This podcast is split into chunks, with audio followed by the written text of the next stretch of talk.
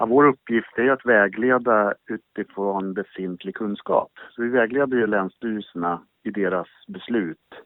Eh, bland annat om licensjakt som det här handlar om då. Och eh, då vill vi lyfta upp den befintliga kunskapen som finns och eh, det vi har gjort här då. Att eh, förtydliga bara att eh, bedömningarna som, som man ska göra då eh, kan utgå bland annat från de här underlagen som vi lyfter fram då. Eh, just här så har vi valt också att eh, vägleda om eh, det här kravet på begränsad mängd som man ska tillgodose då i de här besluten. Och då har vi lyft upp den befintliga kunskapen som finns där. Och då har ju kommissionen uttalat sig eh, några gånger som vi vet angående våra tidigare beslut och där man har sagt att de bedömer att eh, de, be, eh, de beslut vi har tagit tidigare då inte uppfyller kraven på begränsad mängd.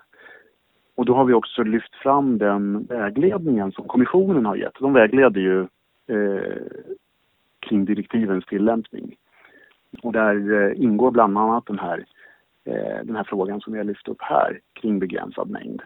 Och det som finns eh, är inte så mycket, men det som finns är ju den här eh, det, det, det, den information som de har lämnat till Lettland. Mm.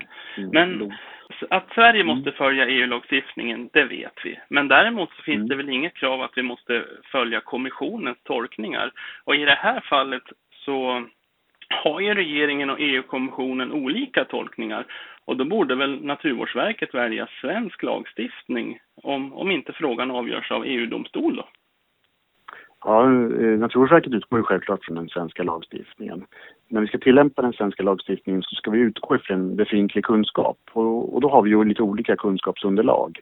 Eh, just den här frågan är ju en liten del i förvaltningen så själva förvaltningen utav, utav varg som det här handlar om eh, handlar ju om många olika delar.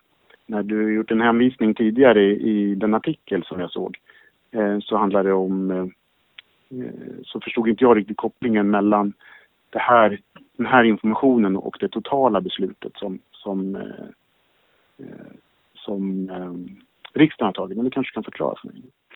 Det kan jag göra. Eh, riksdagen har beslutat att eh, vi ska ha en begränsad vargstam och de högsta koncentrationerna av varg ska minska.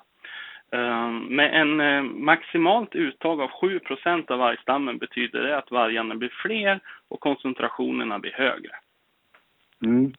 För det, det, förvaltningen utav varg innehåller ju många olika, eh, många olika delar och licensjakten är ju en del av det hela. Där ingår ju också skyddsjakt och naturlig dödlighet och så vidare. Så att den kopplingen som vi gör mellan de här 7 procenten och den totala förvaltningen utav eh, vargstammen tycker jag blir lite väl avgränsad. Vissa år så, det finns ju exempel där vargstammen har växt årligen 25 ända upp till 30 procent. Ja, visst, ja, så är det. Hur långt, mm. hur långt räcker en avskjutning på 7 procent då för att minska koncentrationerna? Ja, alltså det är ju inte, den här vägledningen vi säger ju inte precis att det ska vara 7 procent utan vi säger att man ska ta hänsyn till den informationen som finns när det gäller eh, begränsad mängd. Och eh, i vilken mån eh, just eh, licensjakten bidrar till eh, bidrar till att eh, vad ska man säga, eh, bidrar till att påverka utvecklingen av eh, vargstammen. Det är ju olika beroende på också de andra faktorerna som skyddsjakt och eh, annan dödlighet. Mm. Är det någon politiker som har varit inne och dikterat innehållet i Naturvårdsverkets vägledning? Nej, det är det inte. Om det inte är politikerpåverkan, är det Naturvårdsverket som sysslar med politik då? Nej, utan vi utgår ju från den vägledningen som finns. Så vi måste bygga allt, hela förvaltningen på kunskap, den befintliga kunskapen som vi bygger upp eh, successivt. Och nu har vi ju ja, nya inventeringsresultat, vi har nya, eh, ny kunskap kring eh, vägledningen. Vi har eh, utvecklat den regionala förvaltningen med förvaltningsplaner och så vidare. Så det här byggs ju på successivt och vi använder oss av den befintliga kunskapen för att få till en förvaltning som, som eh, så väl som möjligt är anpassade till det här. Då. i de flesta regionala vargförvaltningsplanerna, åtminstone i områden där det finns varg, syftar planerna till att minska stammen i länet. Det blir svårt med en avskjutning om 7 procent när stammen växer mer. Ja, så kan det kanske vara, men då eh, måste man ju också ta hänsyn till att den avskjutningen som sker i licensjakten inte är hela förvaltningen som jag sa tidigare, utan det är en del av förvaltningen. Då. Har du något exempel när, när skyddsjakten i de, om vi undantar renlänarna, har varit eh, alltså beståndsreglerande? När omfattningen på skyddsjakten varit så stor så att det har försvunnit tiotals vargar? Nej, det har inte jag någon information om nu då, utan det, det får vi nog återkomma till i så fall. Men sen Naturvårdsverket hänvisar ju i den här vägledningen gång på gång till EU-kommissionens motiverade yttrande. Däremot så mm. nämner ni inte med ett enda ord att den svenska regeringen motsatte sig kommissionens tolkningar. Varför gör ni så? Vi, tycker ju, vi har ju den eh, nationella förvaltningsplanen och den här vägledningen är ju till för att komplettera den, den nationella förvaltningsplanen kring, kring eh, varg. Då. Och eh, då har vi valt att lyfta de frågorna som vi tycker är relevanta i förhållande till eh, just förvaltningsplanerna. Då.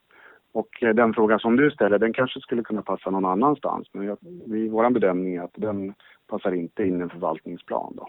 Kommer Naturvårdsverket att stoppa jaktbeslut på varg om avskjutningen anses vara högre än 7% Ja, det kan jag inte uttala mig om. Det är en fråga för den fortsatta beredningen i så fall. Om det skulle vara så att de beslut som ja, det skulle överklagas då. Utan det är ett senare. I samtliga län så finns det också viltförvaltningsdelegationer som är demokratiskt sammansatta politiker och intresseorganisationer och polis. De här har ju ett antal möten varje år och det är de som har format de länsvisa förvaltningsplanerna för varg. Varför finns de överhuvudtaget om, om eh, ni sätter riktlinjer som gör att de här planerna i vissa fall inte kan nås?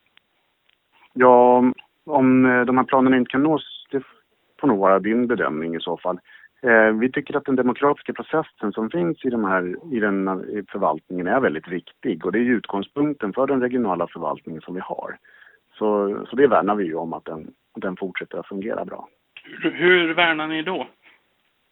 Ja, vi tydliggör bland annat i, det här, eh, i den här vägledningen att det är länsstyrelserna som tar besluten om eh, eh, och att vi vägleder utifrån vår roll. Då.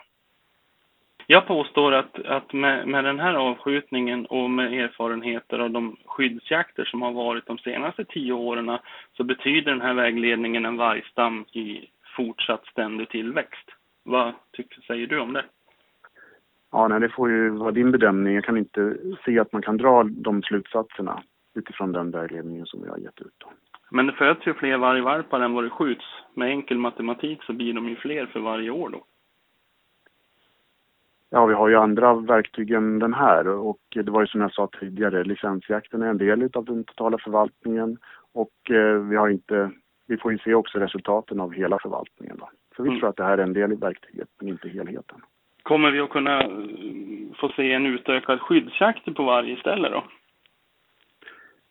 Vi har ju en eh, skyddsjakt som varierar förstås och hur utvecklingen av den kommer ske det, det, det får vi ju se förstås. Men eh, ja, det, vet, det kan jag liksom inte uttala mig specifikt om. Då. Är det förvaltning att alltid skjuta färre än vad som föds? Nej, måste det, det behöver det inte vara. Det beror ju på de, vilket läge man är i då. Vi är ju i ett läge som vargstammen är högre än den har varit på hundratals år och den ligger betydligt högre än eh, gynnsam bevarandestatus som är 270 vargar. Är det inte dags då att försöka eh, hålla nere stammen i enlighet med riksdagsbeslutets önskan? Ja, vi tycker det är viktigt att när man tar de här besluten att man utgår ifrån den kunskap som finns då, den vägledningen som finns. Och sen är det upp till Länsstyrelsen att ta de beslut som, som eh, att, att de tar sina beslut då.